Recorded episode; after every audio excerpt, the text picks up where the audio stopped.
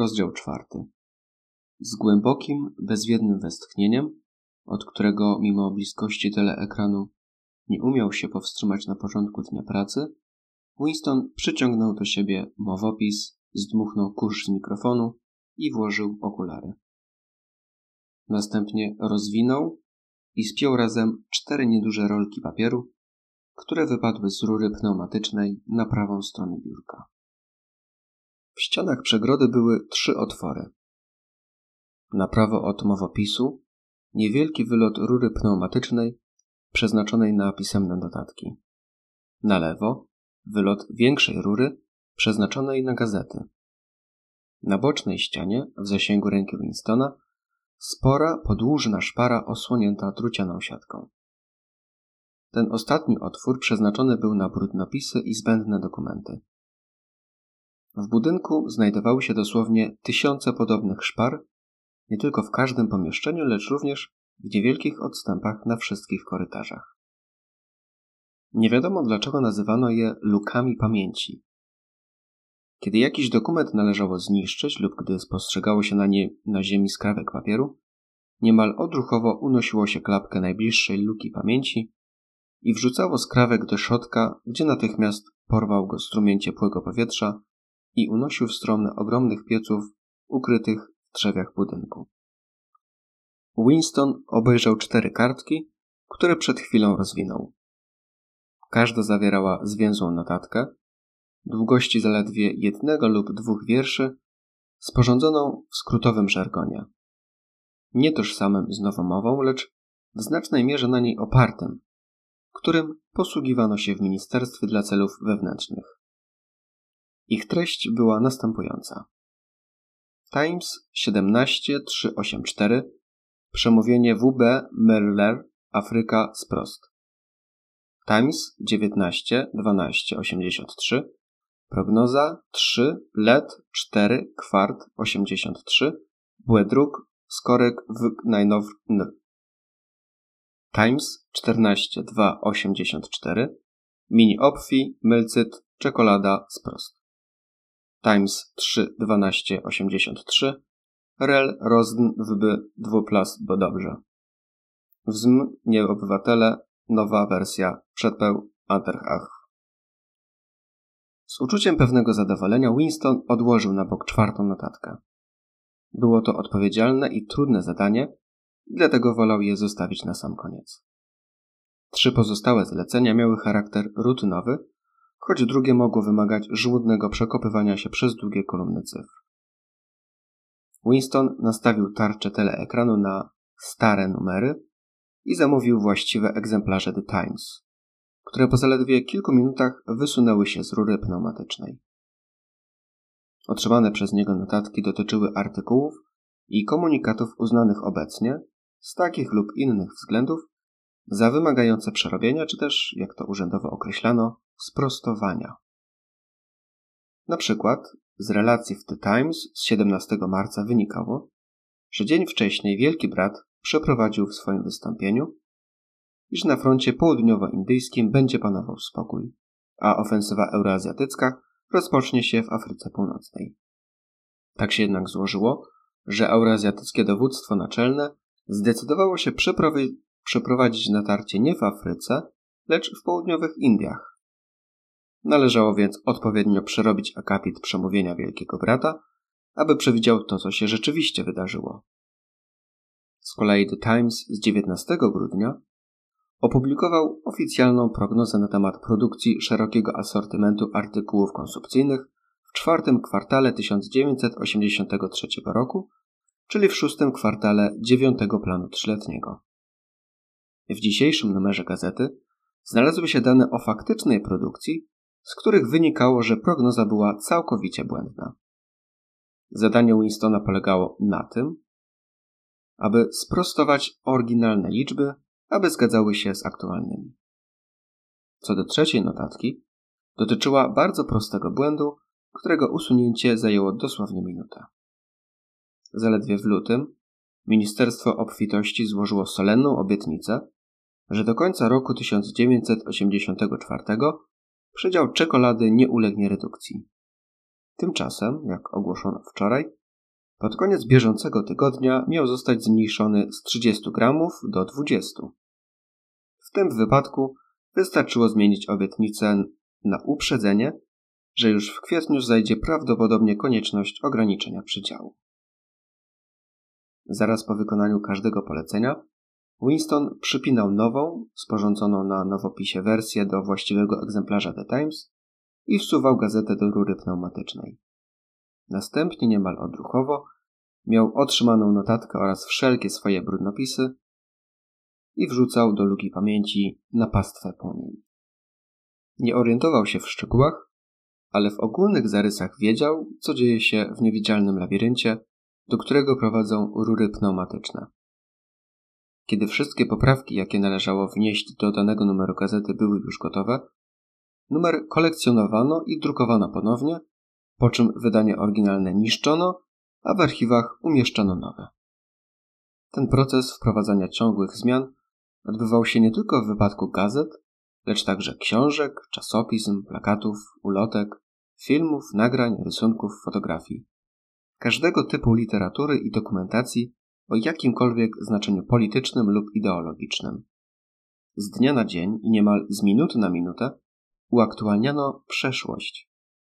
Tak preparowana dokumentacja potwierdzała słuszność każdej partyjnej prognozy. Pilnowano, by nie ostało się choć jedno zdanie sprzeczne z potrzebą chwili. Całą historię przemieniono w palimpsest, zaskrobywany i zapisywany tak często, jak to uważano za konieczne. Gdy już raz dokonano zmian, nie sposób było udowodnić, że nastąpiła najmniejsza falsyfikacja. Jedyne zadanie personelu najwi- największego działu Departamentu Archiwów, znacznie większego od działu Winstona, polegało na wynajdywaniu i usuwaniu wszystkich egzemplarzy książek, gazet i innych dokumentów, które należało podmienić i zniszczyć.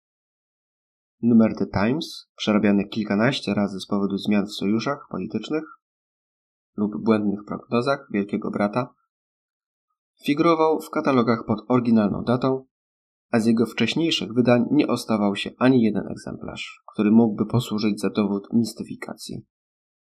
Książki także wycofywano i przerabiano raz po raz, po czym niezmiennie wydawano znów, nie przyznając się do wprowadzenia jakichkolwiek poprawek. Również pisemne instrukcje otrzymywane przez Winstona, które niszczył natychmiast po wypełnieniu zawartych w nich poleceń, nigdy nie stwierdzały ani nawet nie sugerowały, że ma nastąpić fałszerstwo. Zawsze mowa w nich była wyłącznie o pomyłkach, błędach drukarskich i mylnie cytowanych wypowiedziach wymagających sprostowań w trosce o ścisłość. Choć właściwie trudno to nawet nazwać fałszerstwem, pomyślał, korygując liczby Ministerstwa Obfitości. Po prostu zastępuje się jedne bzdury innymi. Większość materiałów, które przechodziły przez jego ręce, nie miały żadnego związku z rzeczywistością, nawet takiego, jakie na ogół ma zwykłe kłamstwo. Wszystkie dane statystyczne były czystą fantazją, tak samo w wersji oryginalnej, jak i skorygowanej. Nowe liczby biorą po prostu z głowy, zgodnie zresztą z tym, czego od niego oczekiwano. Na przykład według zapowiedzi Ministerstwa Obfitości produkcja obuwia w czwartym kwartale miała wynieść sto czterdzieści pięć milionów par. Według ostatnich danych wyprodukowano sześćdziesiąt dwa miliony, jednakże Winston, korygując zapowiedź, zmniejszył tę liczbę do pięćdziesiąt siedem milionów, aby można było jak zwykle stwierdzić, że planowana produkcja została przekroczona. Zresztą liczba sześćdziesiąt dwa miliony nie miała więcej wspólnego z prawdą niż pięćdziesiąt siedem milionów czy sto czterdzieści pięć. Bardzo możliwe, że nie wyprodukowano ani jednej pary butów.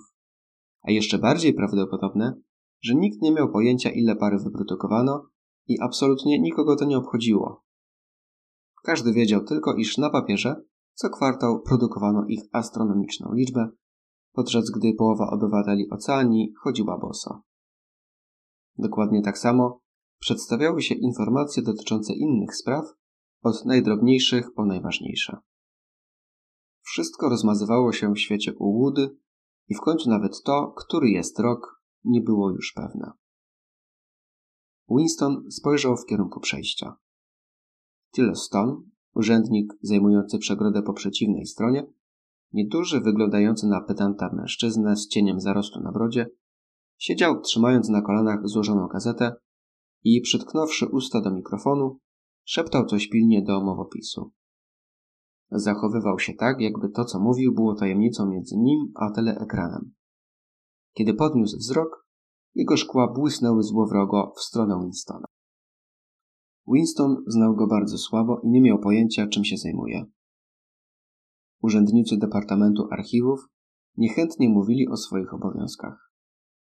W długiej hali bez okien, podzielonej na jednoosobowe boksy ciągnące wzdłuż ścian i wypełnione niemilknącym szelestem papierów oraz gwarem głosów mruczących do mowopisów, pracowało co najmniej kilkanaście osób, których nawet nie znał z nazwiska, choć co dzień widział, jak przemieszczają się pospiesznie korytarzami lub gestykulują wściekle podczas dwóch minut nienawiści.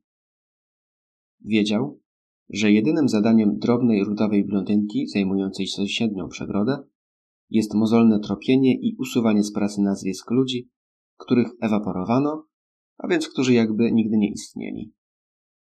Była to czynność o tyle stosowna w jej przypadku, że przed laty ewaporowano jej męża.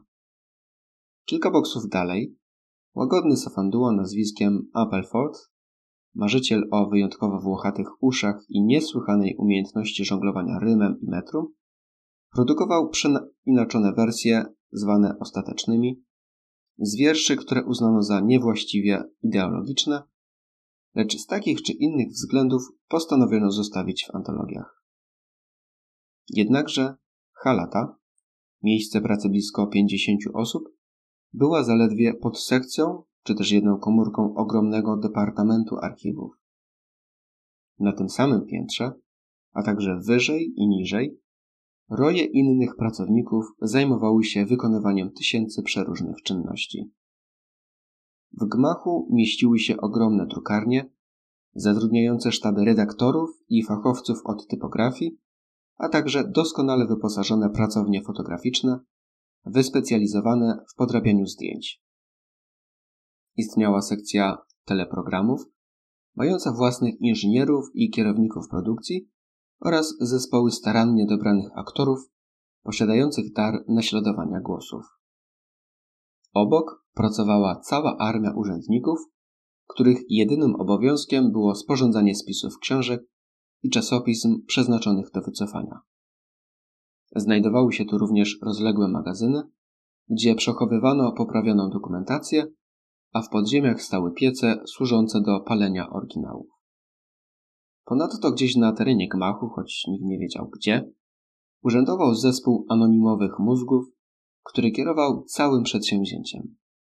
Nie tylko koordynował pracę poszczególnych ciałów, lecz przede wszystkim ustalał kurs określający, co z przeszłości należy zachować, co sfałszować, a co wymazać i unicestwić.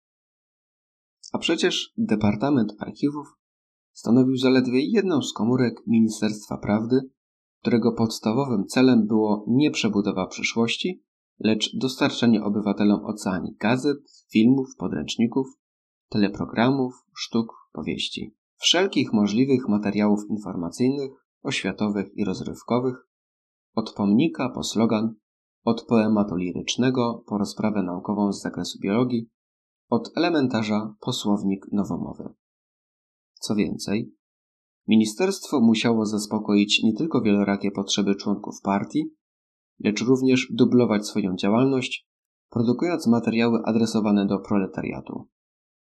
Istniała ogromna sieć odrębnych departamentów, zajmujących się proletariacką literaturą, muzyką, teatrem i w ogóle rozrywką.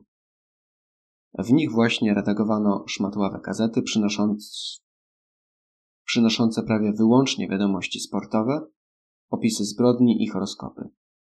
Tu powstawały sensacyjne powieścidła, filmy ociekające seksem oraz sentymentalne śpiewki komponowane mechanicznie na specjalnym kalejdoskopie zwanym wersyfikatorem. Była nawet cała podsekcja, w nowomowie pornosek, wydająca najokrutniejszą pornografię, którą rozsyłano w zaklejonych opakowaniach, a której żaden członek partii niezwiązany z jej produkcją nie miał prawa oglądać.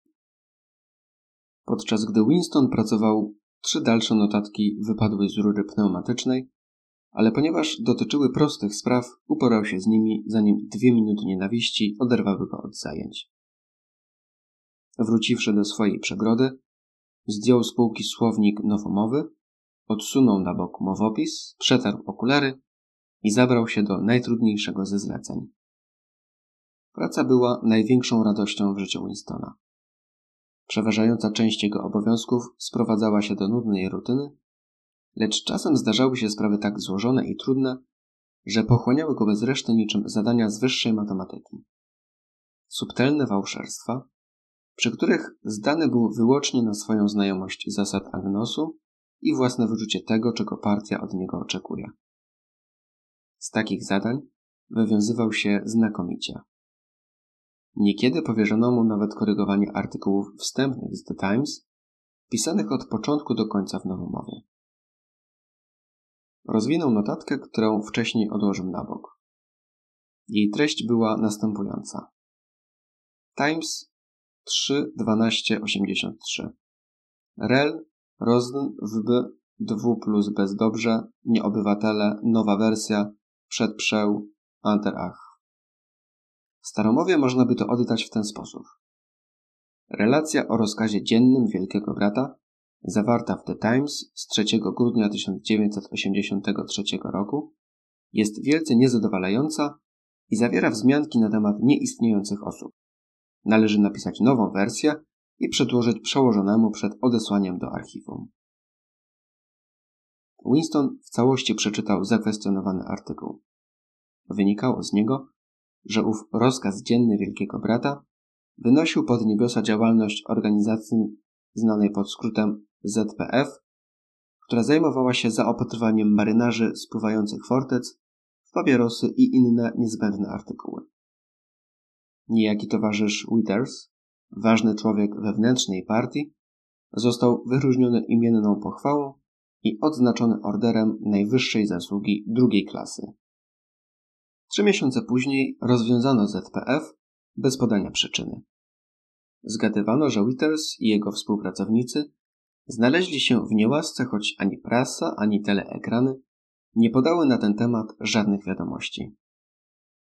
O tyle nikogo to nie dziwiło, że przestępcom politycznym tylko wyjątkowo wytaczano procesy lub publicznie ich demaskowano. Wielkie czystki obejmujące tysiące osób z publicznymi procesami zdrajców i myśl zbrodniarzy, którzy we łzach przyznawali się do swoich zbrodni, a następnie szli na stracenie, były specjalnymi pokazówkami odbywającymi się nie częściej niż raz na dwa lata. Normalni ludzie, którzy ściągali na siebie niezadowolenie partii, po prostu znikali i nikt o nich więcej nie słyszał. Nie wiadomo, co się z nimi działo. Część może wciąż żyła. Ze znanych Winstonowi osób z co najmniej trzydzieści, nie licząc rodziców, znikało na przestrzeni lat. Podrapał się lekko po nosie spinaczem. W przegrodzie po drugiej stronie przejścia towarzysz Tillstone wciąż coś dyktował, konspiracyjnie pochylony nad mowopisem. Na sekundę uniósł głowę. Szkła znów błysnęły złowrogo. Winstonowi przeszło, przeszło przez myśl, że może towarzysz Tillstone pracuje nad tym samym, co on. Było to całkowicie prawdopodobne. Wykluczone, aby tak odpowiedzialne zadanie zalecono tylko jednej osobie.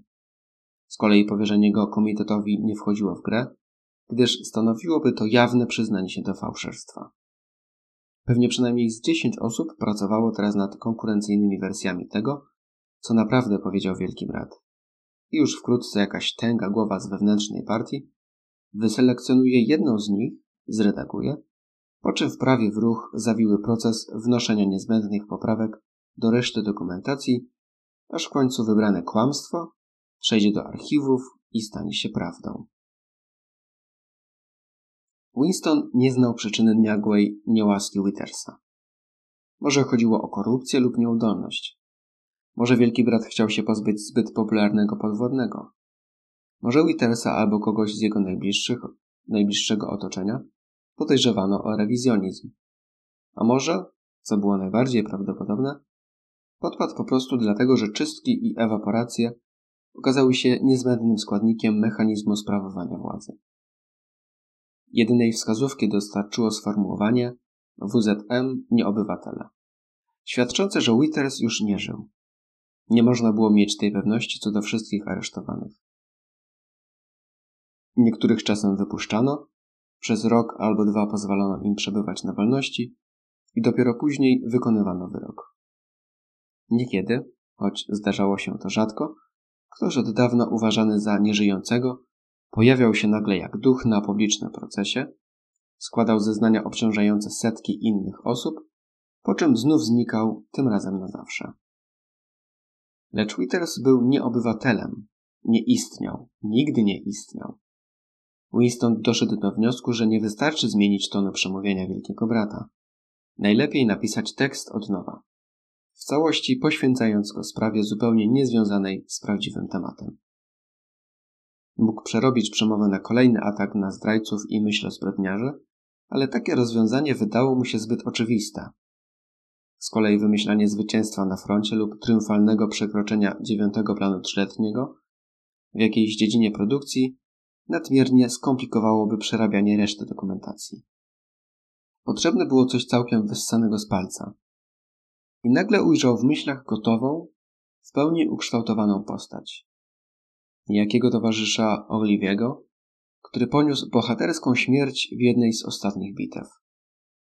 Zdarzało się, że Wielki Brat czcił swoim rozkazem dziennym pamięć skromnego, szeregowego członka partii, stawiając jego życie i śmierć za wzór godny naśladownictwa.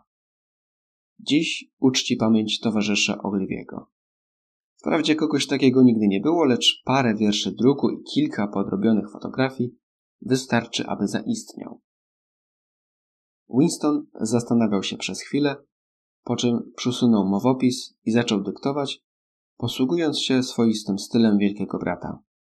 Stylem wojskowym i pedantycznym, a przez manierę stawiania pytań i natychmiastowego udzielania na nie odpowiedzi, zarazem niezwykle prostym do naśladowania. W wieku trzech lat towarzysz Ogilvy nie uznawał żadnych innych zabawek oprócz bębna, pistoletu maszynowego i modelu helikoptera. W wieku lat sześciu, na rok przed czasem, wstąpił do kapusiów. W wieku dziewięciu lat został drużynowym. W wieku jedenastu zdenuncjował wuja policji myśli, podsłuchawszy rozmowę, która jego zdaniem świadczyła o przestępczych tendencjach.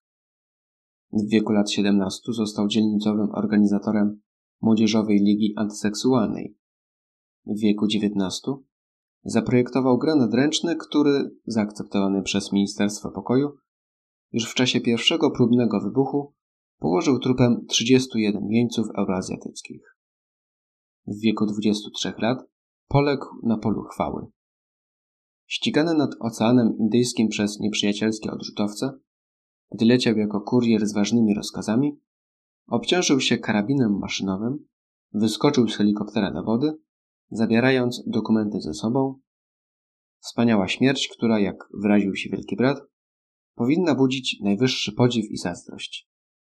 Wielki Brat dodał jeszcze kilka słów o wstrzemięźliwości stylu życia i nieskazitelnej postawie moralnej towarzysza Ogilvy'ego. Ten całkowity abstynent i człowiek niepalący nie uznawał żadnych rozrywek oprócz codziennej godziny ćwiczeń gimnastycznych, a w dodatku ślubował celibat, uważając małżeństwo i obowiązki rodzinne za niemożliwe do pogodzenia z ciągłą, całodobową gotowością służenia ojczyźnie. Nie uznawał innych tematów rozmów niż zasady Angsogu, a jego jedynym celem było pokonanie armii euroazjatyckiej oraz wybicie co do nogi szpiegów, sabotażystów, myślozbrodniarzy i zdrajców wszelkiego asortymentu. Winston wahał się, czy przyznać towarzyszowi Ogilvy'emu order najwyższej zasługi. Ostatecznie porzucił ten zamiar, gdyż pociągnęłoby to za sobą konieczność dokonania wielu zbędnych poprawek w reszcie dokumentacji. Ponownie zerknął na swojego rywala po drugiej stronie przejścia. Coś mu mówiło, że Tilston pracuje nad tym samym zadaniem. Nie sposób było zgadnąć, czyja wersja zostanie ostatecznie przyjęta, ale miał głębokie przekonanie, że jego. Towarzysz Ogilvy, niewymyślony jeszcze przed godziną, teraz stał się faktem. Winstonowi wydawało się dość osobliwe, iż można tworzyć trupy, ale nie żywych ludzi. Towarzysz Ogilvy, który nigdy nie istniał w teraźniejszości, teraz zaistniał w przeszłości. Gdy samo fałszerstwo ulegnie zapomnieniu, jego istnienie stanie się równie autentyczne i nie gorzej udokumentowane niż Karola Wielkiego lub Juliusza Cezara.